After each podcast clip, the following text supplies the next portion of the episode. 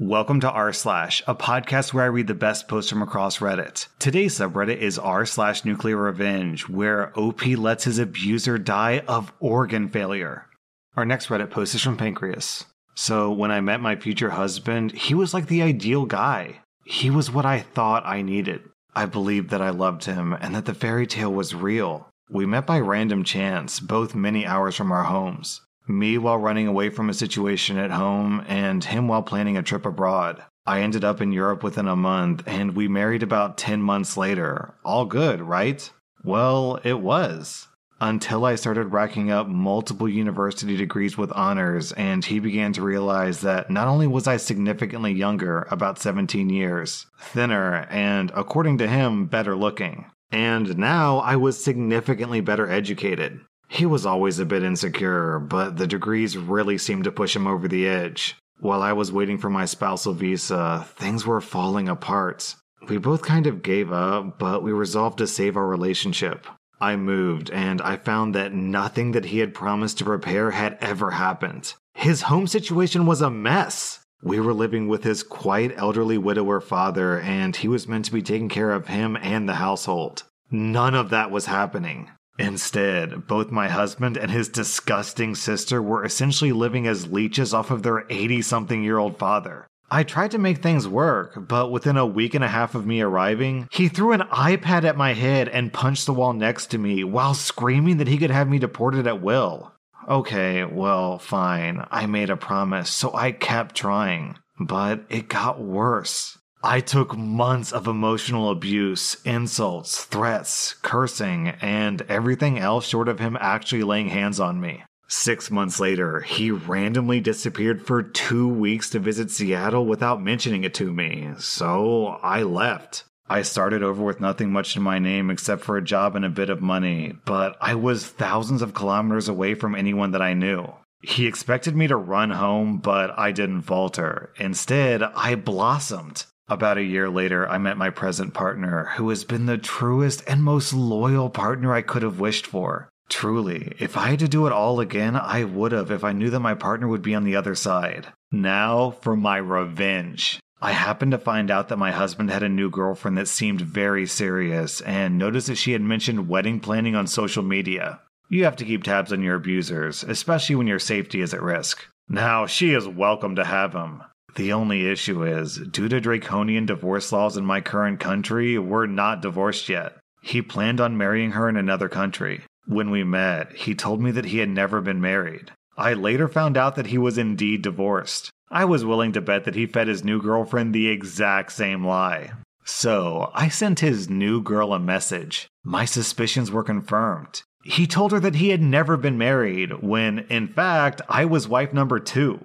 She didn't want to believe it until I sent her a photo of our marriage license, as well as a few wedding photos. I did feel really bad about doing that to her because I could tell how hurt she was. But I knew that it was better for her to know the truth than to inadvertently marry him the next month in Seattle as they had planned. She had kids, she had a violent ex husband. She and I actually ended the conversation on a positive note, with her thanking me and me apologizing and explaining why I felt that I had to tell her. And then the fallout. My phone started blowing up with an unknown number. Hmm, wonder who that might be.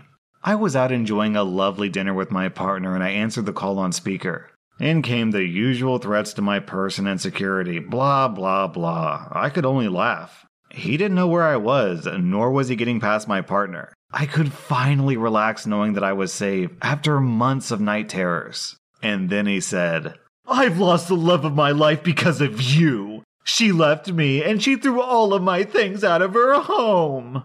People, I lost it. I could not stop laughing. It was poetic. He sent a similar email to my mother laced with blatant lies about me.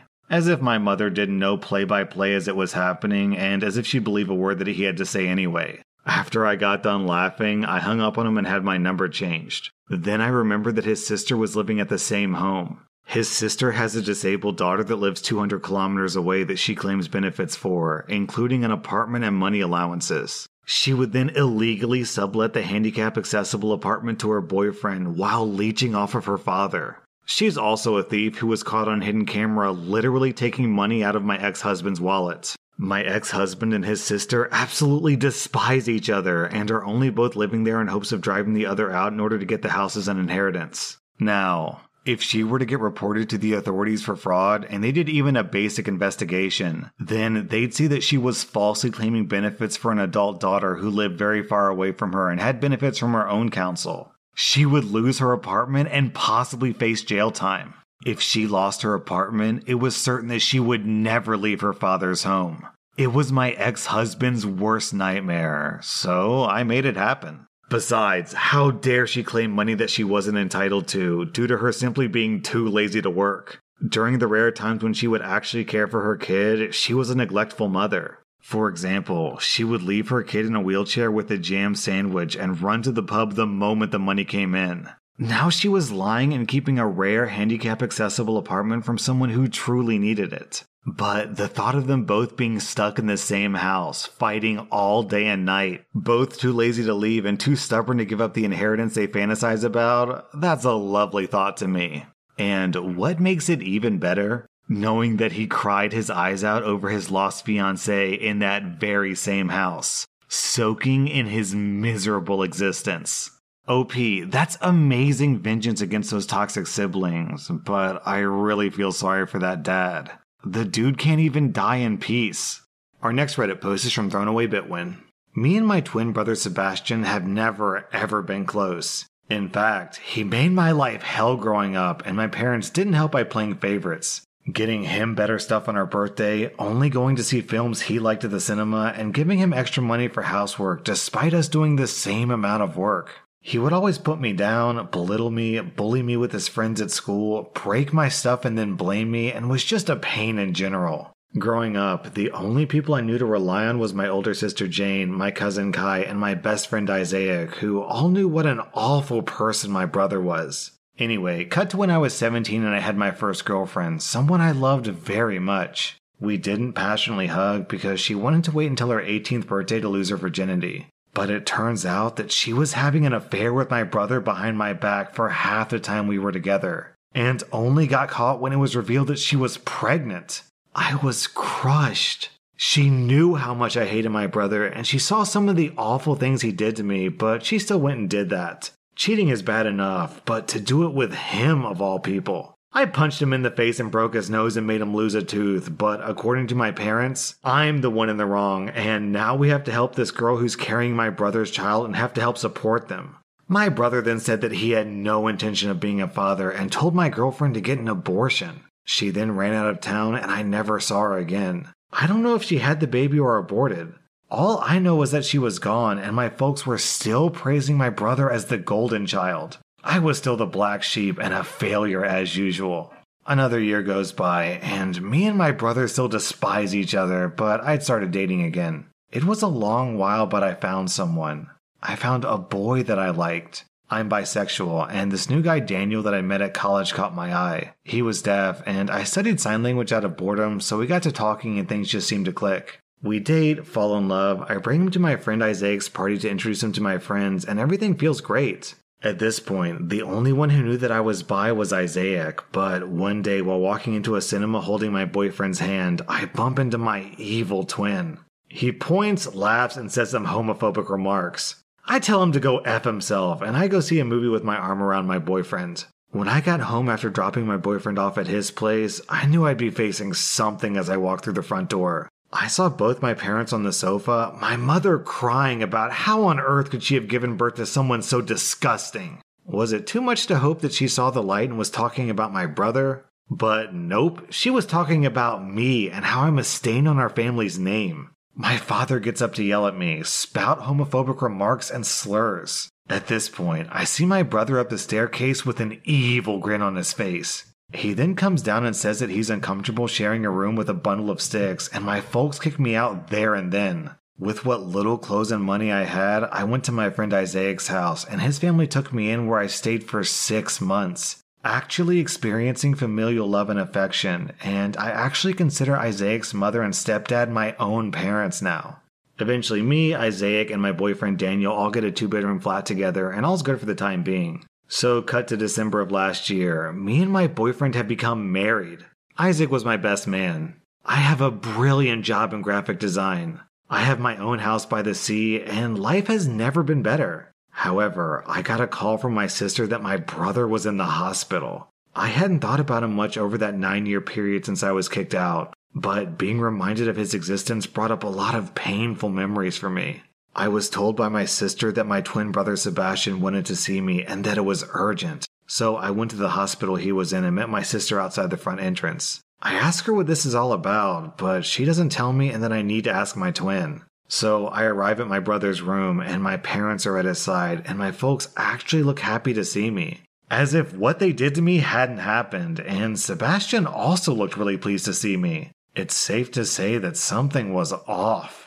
Eventually, I ask what's going on and why I was even here, to which my brother tells the family to leave us two alone. He looked so weak now, and before he used to intimidate me so much. He told me that he was dying from kidney failure and had been for the past few years, but now he didn't have long left, and I knew immediately where this was going. He then said that he always regretted that we never got along, at which point I told him no. He looked confused and asked what I was on about, so I simply told him that I wasn't going to donate my kidney to save him. He looked as if I'd just taken a dump in his food. He then went on about how bad his situation was and that he was really sorry for all the things we did to each other growing up. Like, excuse me? We did to each other? I told him that I just wanted a brother growing up that cared and loved me and wouldn't try to break me every day for 18 years. He then called in our mom and dad and told them that I wasn't going to give up my kidney. They then started to spout off that I owed them for my existence and that I have a duty to look after my family.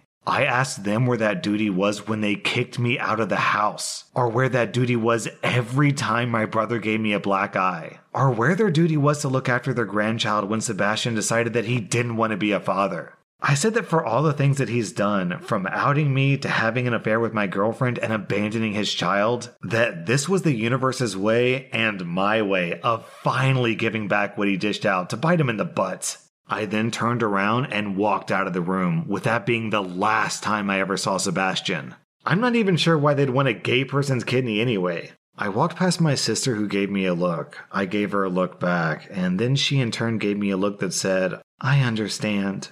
I felt as if a great weight had been taken off my shoulders. I went home and never looked back because I was pleased with my decision. Last week, I got a call from my sister to inform me that Sebastian had died. She asked if I was okay, and I said I was, that I didn't really feel anything in all honesty. She said that she understood to a degree, as Sebastian hadn't been all that kind to her over the years either. I had my husband and Isaac there to support me. The next day, I was getting calls and texts from family members that I hadn't spoken to in years, telling me that I'm going to hell for being a bad son, being a bad brother and for being a bundle of sticks, and that me and my husband don't deserve children. This makes me second guess my choice of not giving my brother my kidney. Even in death, he makes things harder for me. I did wonder if I was a bad person and if I made the wrong decision, but I knew that if I was in his position, he would have left me for dead, so screw him. And in an edit, OP clarifies that his brother's kidney failure was from him living a hardcore lifestyle of drugs and alcohol. Also, his parents and sister did get tested to see if they were matches, and none of them were. OP, I blame you 0% for this story. If I had a brother who treated me like this and then he wanted one of my organs, I'd tell him to go screw himself. Our next Reddit post is from Word Nerd.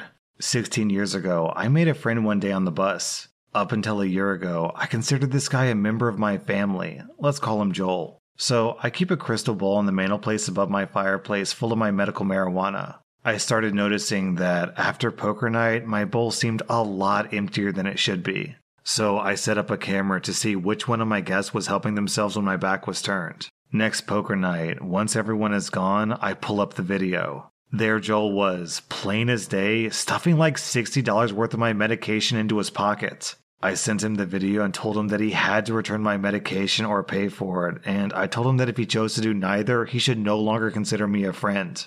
He denied it. Even with the video staring him in the face, he said that he hadn't taken anything. He even had the nerve to act offended by the fact that I accused him. So I decided to ruin his life. Over the years, he had told me about a lot of things that he didn't want his wife to know about affairs, shady things that he did with her joint funds, drug issues, and terrible things that he said about her, her mother, and her sister. I went back through all of our text messages and I took screenshots of everything secret that he had ever said to me. There were over 70 pictures. I sent his wife all of the screenshots. Here are some examples of the kind of things that were in those screenshots. He admitted to cheating on her with eight different women over the course of their friendship. He took money they were saving for a car and used it to buy drugs, specifically Xanax and Percs. He also revealed that he was continuing to do drugs after he promised her that he was clean and sober. He said that she's a vile and disgusting woman.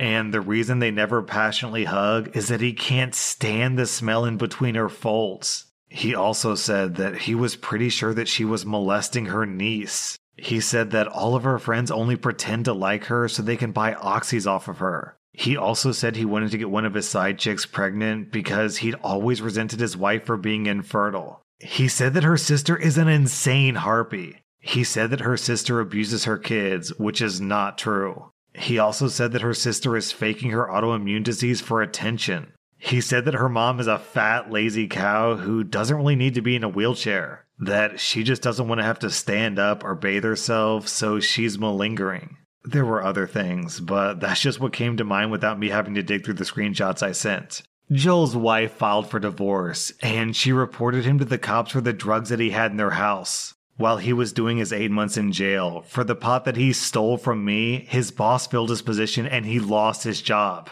Now, his ex wife won't even let her in the house. So now he lives in his car and showers at truck stops. His ex wife told me about the divorce, kicking him out, and getting him arrested. One of our mutual friends who works with Joel told me about the job loss, him living in the car, and showering at truck stops. I'm still on good terms with his ex wife. I even sent her some enchiladas the other day for Cinco de Mayo. I also sent the video of him stealing pot to all of our mutual friends. So he lost about 90% of his social circle. I cut the other 10% out of my own life, since they want to associate with known thieves, birds of a feather and all that. Yeah, OP, you definitely got your revenge here, but I'm gonna be honest. If you spent 16 years hanging out with this guy, and the whole time he was telling you about all the awful, terrible things that he was doing to his wife, then really, you shouldn't be surprised that this guy stole from you. If I knew a guy who was cheating on his wife, stealing money, and buying drugs, then I wouldn't call him my friend, and I definitely wouldn't let him in my house. So I'm not really blaming you, OP, because you're a victim too, but honestly, what did you expect? That was r slash nuclear revenge. And if you like this content, be sure to follow my podcast because I put out new Reddit podcast episodes every single day.